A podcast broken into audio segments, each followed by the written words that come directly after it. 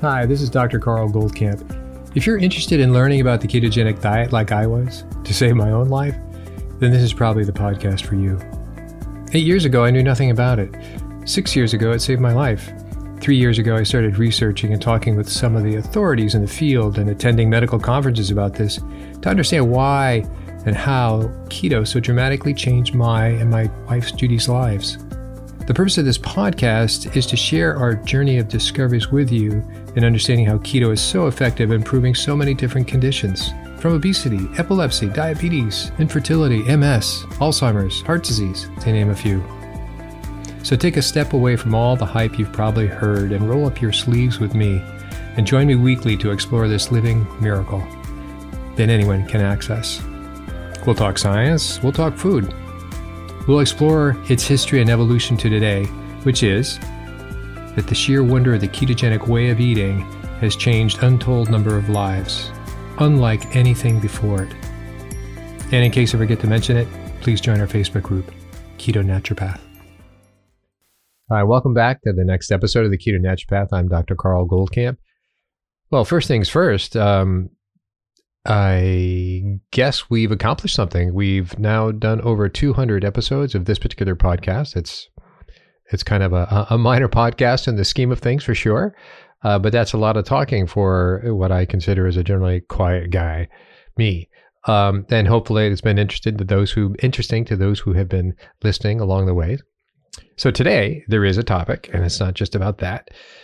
It is about gout, gout and pseudo gout, and what you've never heard about it before. I'm going to cover the basics, but I'm going to lead up to something that's always been in the back of my mind since I've been a liver lover, and therefore were kind of borderline with uh, hypervitaminosis A, meaning too much vitamin A in serum, which is actually hard to measure unless you think to measure something like that. It's not nothing that your doctor's office can really get you. Uh, there's other more expensive tests, so it can be measured, but it's nothing that is you know on your regular blood work at all. And uh, we'll go into some of that. Okay. So let me back up, and I'm going to talk about uric acid as well. There's a lot of um, noise around uric acid. Dr. Perlmutter did a book called Acid Drop. And um, my candid response to all that is that uh, he's certainly trying to uh, do his, a lot of podcasts and so on to get enough attention for people to buy his book. And, and that's good. It does tie into diabetes and everything else.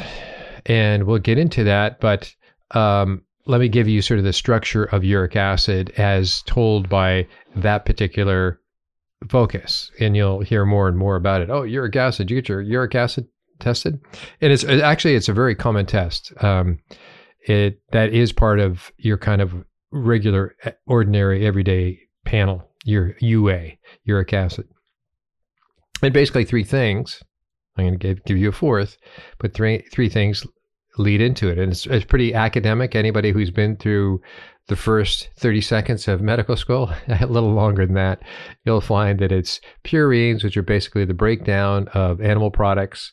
Those are the things that are, uh, in essence, um, similar to nucleic acids, but we'll just call them purines.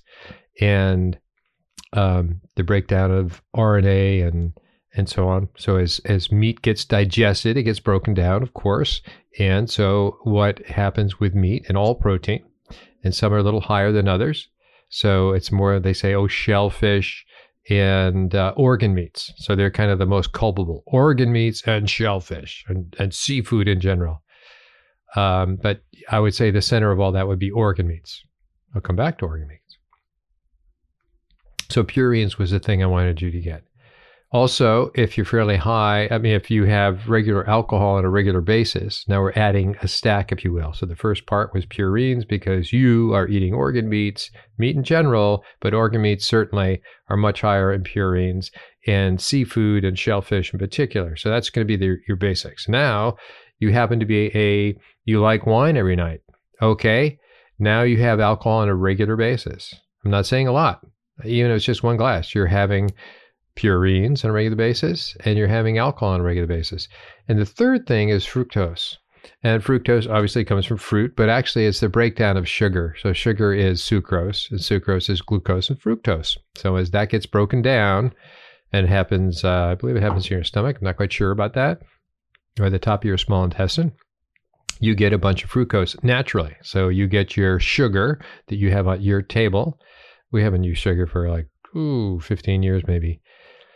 Um, it's used. Think comes from sugar beets or it comes from sugar cane. Those are really the only two sources. And now there's a lot of other quote unquote natural sugar substitutes. But or if you're a fruit eater, I mean, somebody it's obviously is the high, high, amount of fruit in fructose.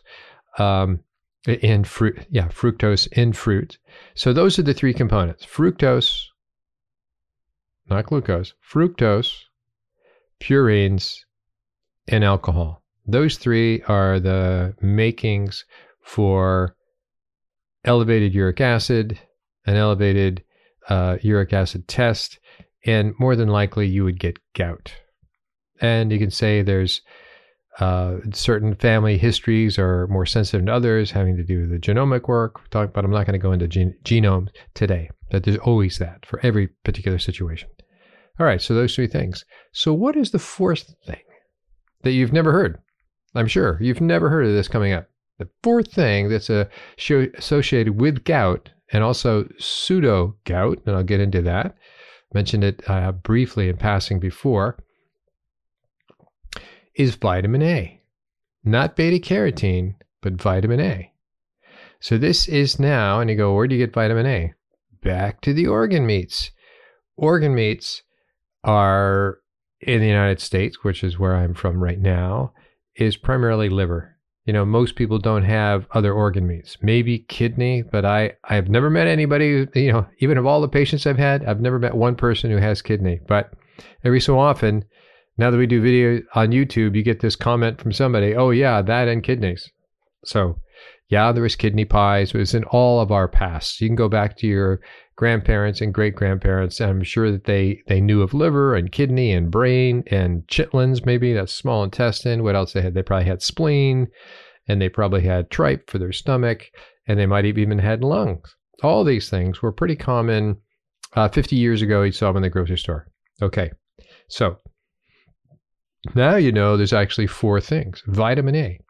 So why would so you get two of these things come from organ meats, right? Organ meats are all those purines. It's purine rich food. So now for most part we're talking liver, right?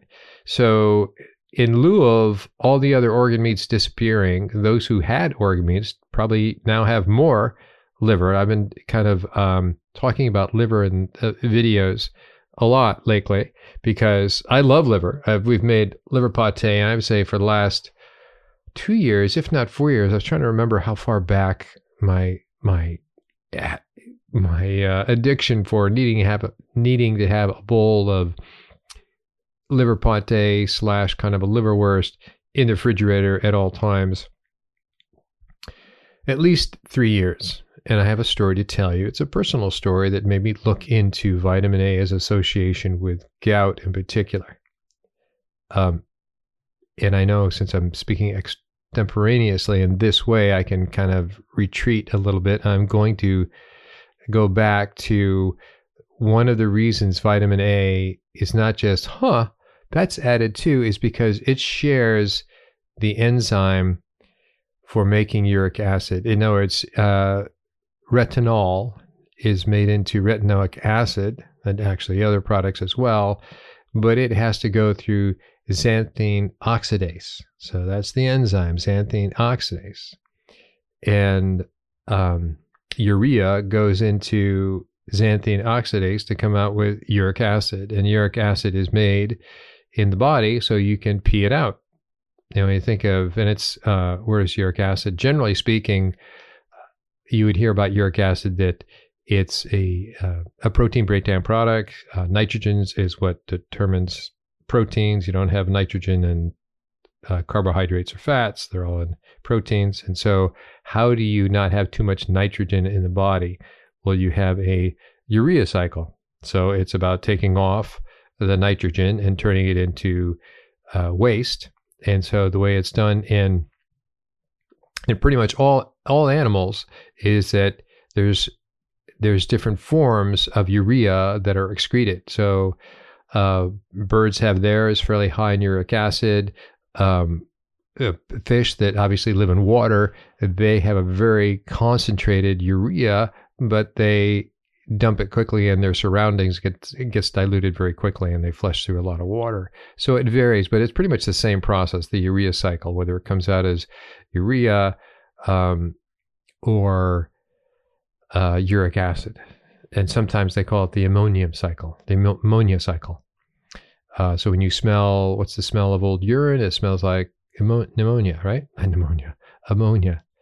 Um, so there's that. So it's about proteins specifically. We're talking about gout. Yes, it's about protein. That's why we said all animal fats and, and not fats, all animal meats, proteins in general, but organ uh, meats specifically were much higher in proteins, and so it's the um, proteins, the purines that are high.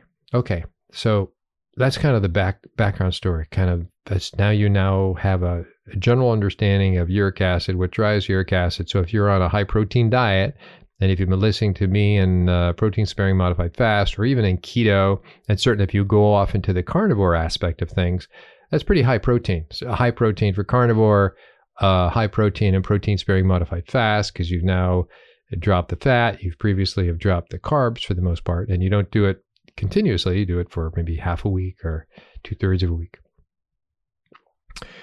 Okay. So with those people on those diets, they have primarily the car, uh, the, primarily the uh, carnivore and the protein sparing modified fast. They have a higher UA, a higher uric acid lab test, right? Because they're taking in more protein, they have more work to do, and that's how it goes. So to that, and you know, the idea, the concept of uh, a carnivore diet is not set in stone. You know, there's not lots of studies on this. You know, they don't pull it from the shelf and say, "Oh, you're on the carnivore diet. That means you're having X amount of protein per day, and you're having these kind of proteins." Nope, it's pretty much everybody makes it up. It just means they're eating all animal products. That's pretty much how most people interpret what the carnivore diet is. And the problem therein is there's a lot of variations how people are doing it. There are within the carnivore group of people that really gravitate to organ meats. You know, they have the head to tail. The whole idea that was quickly in the early ketogenic diet days with the ketovore, what they call it, is like, no, we eat head to tail. You know, we eat the whole thing. We are like, you know, the paleo ketovore. It's all kind of amalgamizing, amalgamizing, uh, amalgamating into one sort of idea, and that idea was animals food animal source of food? Well, those who had the proteins, those who said, you know, I'm not going to do all the organ meats. I think I'm just going to hang out with liver. And uh, liver has been mentioned in so many cultures of being very special. It's very nutrient dense. In fact, it's the most nutrient nutrient dense food you can have in the world. Pick your animal; it's going to be of that animal. It's the most nutrient dense and it's clearly the most nutrient dense for polar bears um, because there have been uh, back in the day. That's kind of how we learned about liver. It was it wasn't until the early 40s that was it discovered that polar bear liver was toxic and why it was toxic. It was too much vitamin A. So it hasn't that information hasn't even been around 100 years. But anyways, they died, and it's and many got very very sick, and then you realize, well, what's going on? Well, they are a carnivore liver, right?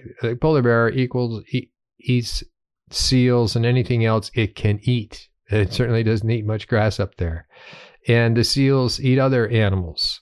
And the other eventually what they get is this whole bioaccumulation or bioconcentration of vitamin A and other nutrients as well. And that is, I won't say it's stored in the liver, but the vitamin A as a nutrient is stored in the liver for the most part. Not all nutrients are stored in the liver. Vitamin A, vitamin A is and throughout the rest of the body, but most of it is in the liver.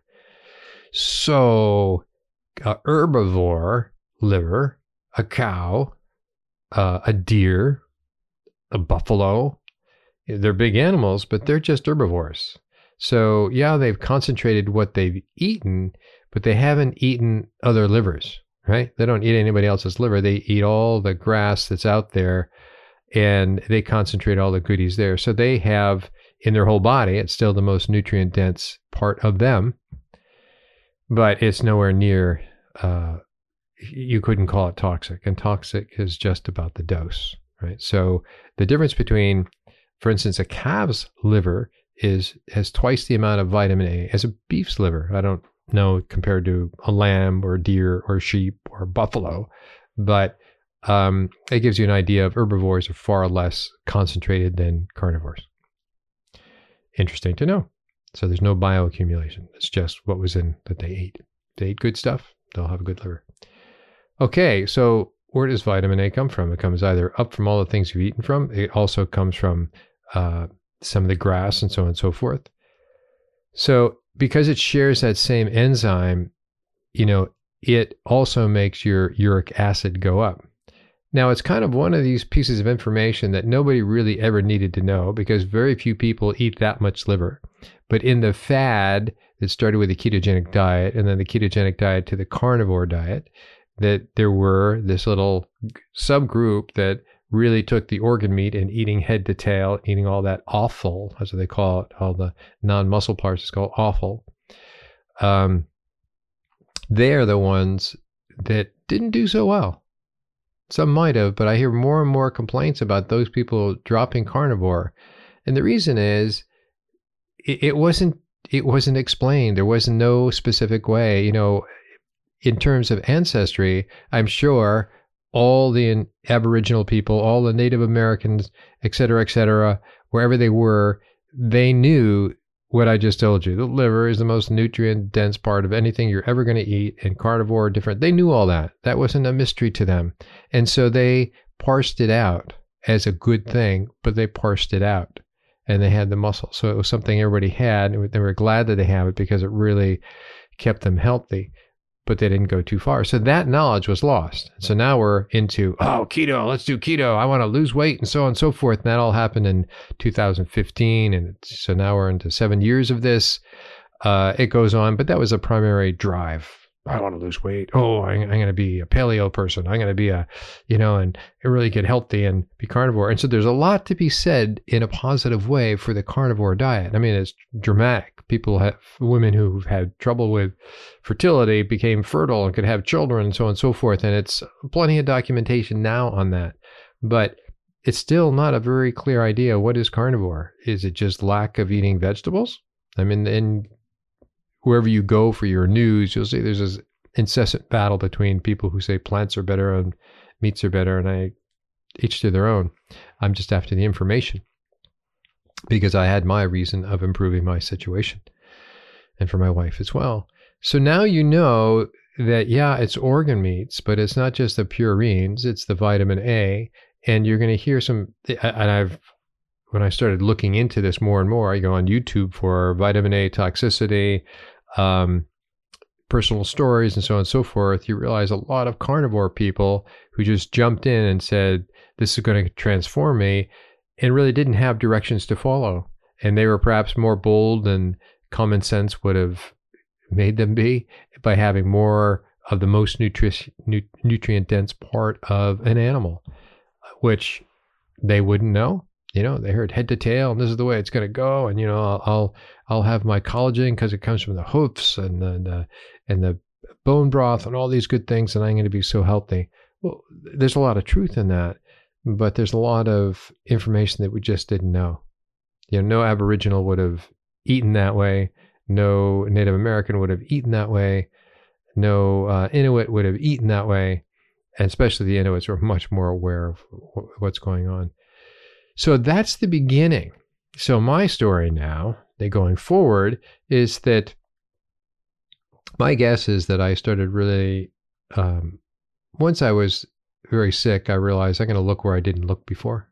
I'm going to not call things stupid that I thought were stupid or negligent or uh, unhealthy. I will listen and I will then look. You know, it became easier and easier as the internet developed in this side of way of doing things to get into PubMed and Google Scholar and do my own research and really get into it. And if I had to go back to the libraries, go back to my textbooks to flesh all this out, did some of this make sense?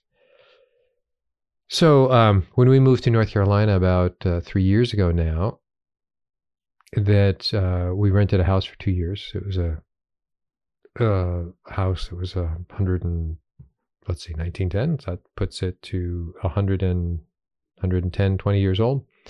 And um, I always thought it was a little bit dusty. And if I had any health problems, it was because of that. But um, I got this bad sore throat when I came back from a keto conference down in Florida.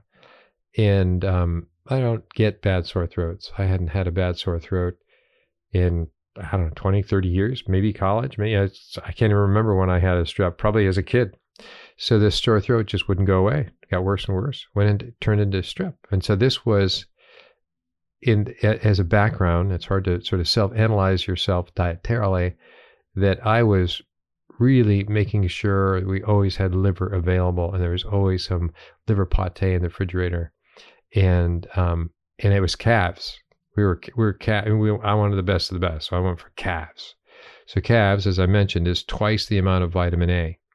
So if I had three ounces a day of calves liver, calves liver is about five to six. That would be five or six thousand.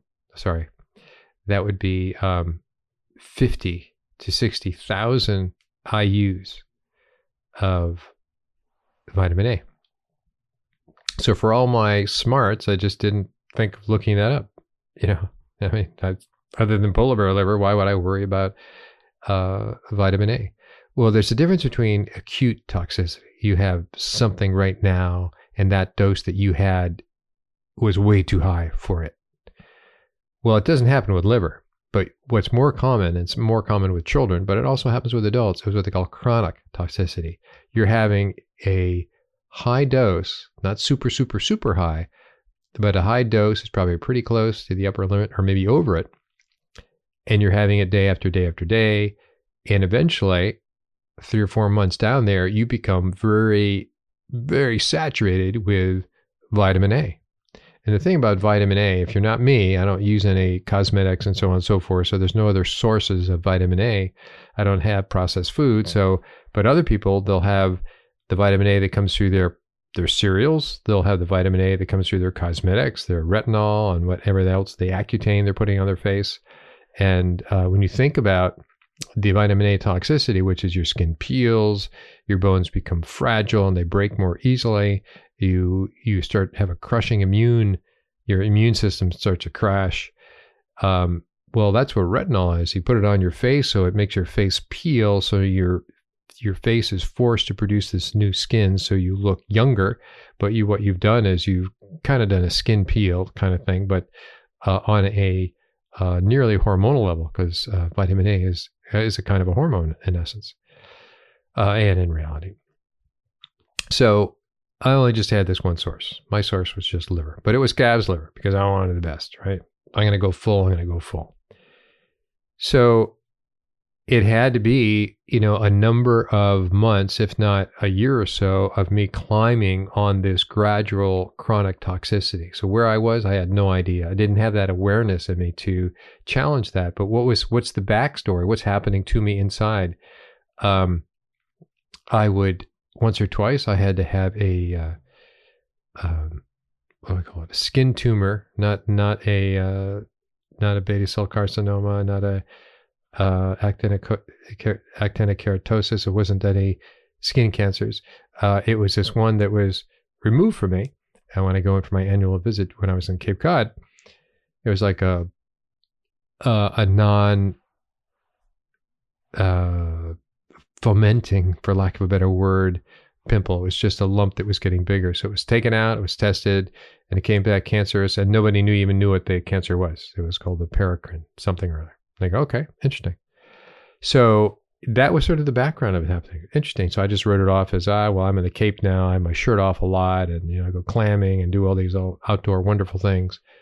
Um, but no, I believe it was the vitamin A that I was rising at a higher and higher, and higher level. And so when I got this uh, sore throat that went to a strep throat that I hadn't had for probably 40 or 50 years, whenever, it was probably because my immune system was getting suppressed again. I was suppressing my immune system without thinking that I was. You know, I think I was doing good things. So that went on, and I had. Uh, oh, the thing that finally happened is that so I went in and uh, actually had to do a walk in. They go, "Wow, you got strep throat, so here are your antibiotics," and um, let us know, you know how things go or, or don't. We just come to town, so I didn't really have a doctor. Uh, so I started taking the antibiotics within three days. I couldn't walk. You know, my uh, it was just like it was a gout attack at my uh, right foot. It wasn't at my bunion; it was on the other side. But it was so painful, I couldn't support any weight at all, just the slightest thing. So we, we go back to walk in, and what was written off then that it was what they call, and strep is somewhat famous. It's classic for anybody who's been through medical school to what they call a, a hypersensitivity reaction number type three. What does that mean? Is that so you have strep, it's a bacterial infection, your body fights it by making antibodies. These antibodies make complexes, and your complexes tend to settle out. And I'm giving you kind of the Reader's Digest version of type 3 hypersensitivity reaction tend to settle out in various joints, namely, usually your knees. It's your knees and then your ankles and maybe your elbows, but it could be anywhere. So it was written off like, oh, that's what he has. You know, he has a he has one of the, his immune reaction because it's strep. But we see that okay, and but he came in. Of course, they they x-rayed my foot to make sure it wasn't broken. They looked at my uric acid, which wasn't exceedingly high by normal standards. And they said, you know, let's just keep on, keep on. And so um, I then had to come back again, and they and they gave me. Uh, now I had a, a doctor, so I went to see the doctor uh, a couple of days later. You know, I'm in a wheelchair now, if you can imagine, and he gave me indomethacin and said, "Well, it's not gout because your your uric acid isn't high enough, so we'll call it pseudo gout." And I go, "Is that a real thing?" I didn't know enough about pseudo gout. I go, "So it's not that; it's the pseudo thing." So it's like you don't have a cold, you have a pseudo cold. You don't. Have, so I joked in that way, but there is a thing called pseudo gout, and it is for uh, what they call gouty arthritis that you don't have the high enough uric acid levels, uh, but they'd have to be really high. So they're looking for a black and white analysis. However, I now realize that it was, for me, it was probably was a pretty high uric acid. You know, I was not aware of my own uric acid levels over time. That it was the vitamin A chronic toxicity that was building up over that time. So it's like, wow, that is a big deal. That's like an end run around how to get gout without calling it gout. So uh, that obviously helped me. But I still did not know at that point that it was the vitamin A that was driving this whole thing until it then happened once or twice again. I go, I really have to look into, you know, I have no family history, no genomic associations with gout or uh, pseudo gout. And I did a lot of search on this. And I said, you know, I just wonder about vitamin A. And sure enough, there are a number of articles of uh, vitamin A. It's been a sort of proposed uh, hypothesis, if you will, um, of of a vitamin of vitamin A. And so um, I was going to read that some of it for a second, just to show to show you that's a real thing. So I'm not just making this up. I'll be very short on this because I don't want to get too arcane here and tied up into medical technical jargon.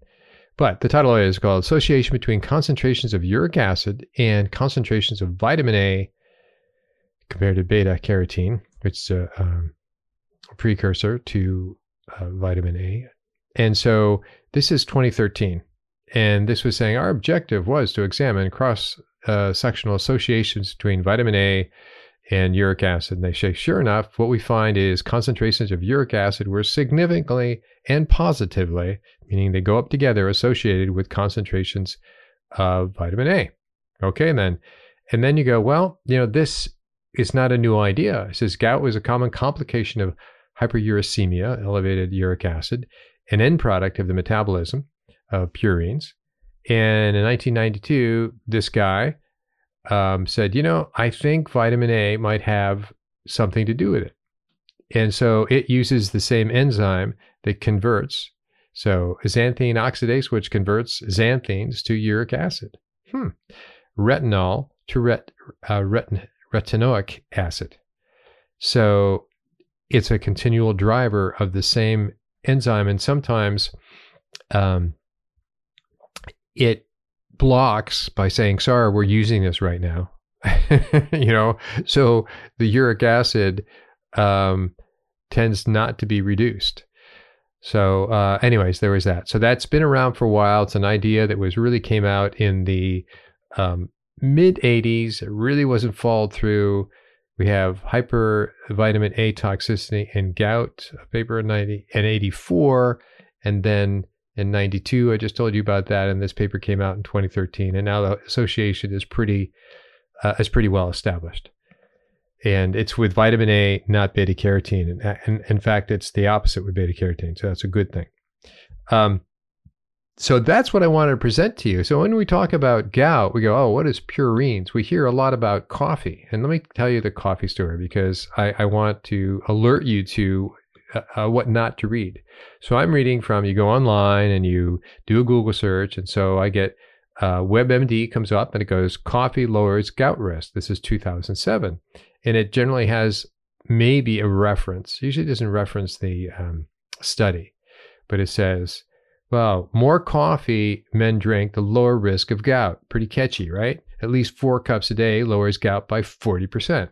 All right, so now WebMD in three years later, it says caffeine may trigger gout attacks. So, reason I'm saying this is that WebMD is really a publicity prostitute for medical information. It's just trying to get your eyeballs.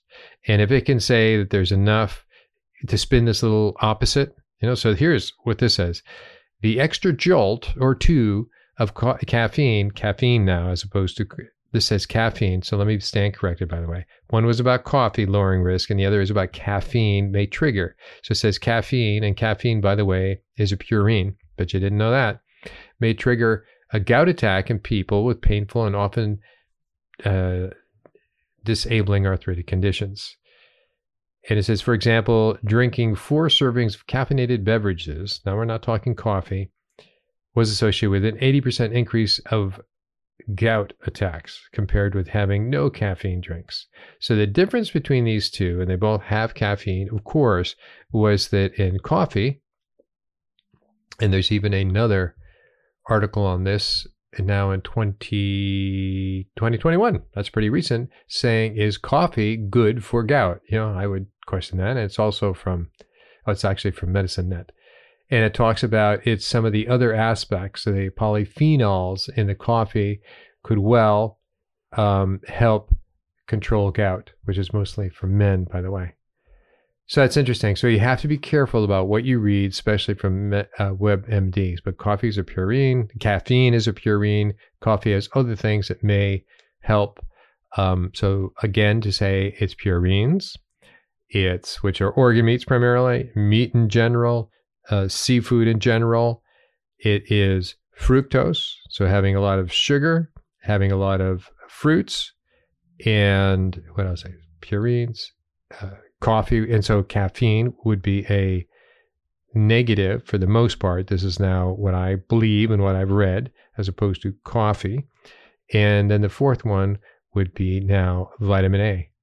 Nearly nobody has to worry about vitamin A if unless you're like somebody like me that was determined to change their health and do things they hadn't done before. So liver is very good, but you do have to be careful with it. The calf, the calf's liver versus the beef's liver and that's about as much liver. Those are the highest you'll have. But be careful about that, that you have this. So if you are a carnivore and you've had a lousy time being a carnivore and you really wanted to be an authentic carnivore by doing head to tail, this could be a problem for you. So you need to look at that and then really back it down. Uh, the biggest worry about liver, meaning beef and calves liver, in general is about giving it to kids because before three years old, they don't have a completely developed digestive tract.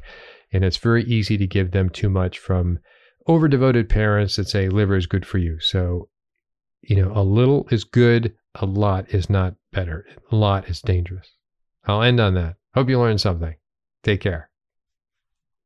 Actually, I did want to add one other note in talking about gout. The obvious connection between gout and the ketogenic diet is as you're dropping your carbs, and maybe you're dropping your fat or not, but you're dropping your carbs and you're getting into ketosis. Your body is starting to make ketones and you're starting to pee out ketones. And so you get your litmus paper and you can see it's turning purple and you're peeing out uh, ketones. The reason that that purple color stops in about a month's time is that your body has learned to keep the ketones and let the uric acid pass out. But while that first month of you getting into ketosis, and this is really important, if you have a history of gout, that you really should, you know, stay on your medications for this transition month, and that while you are you know, peeing out the ketones because your body hasn't seen these ketones since you're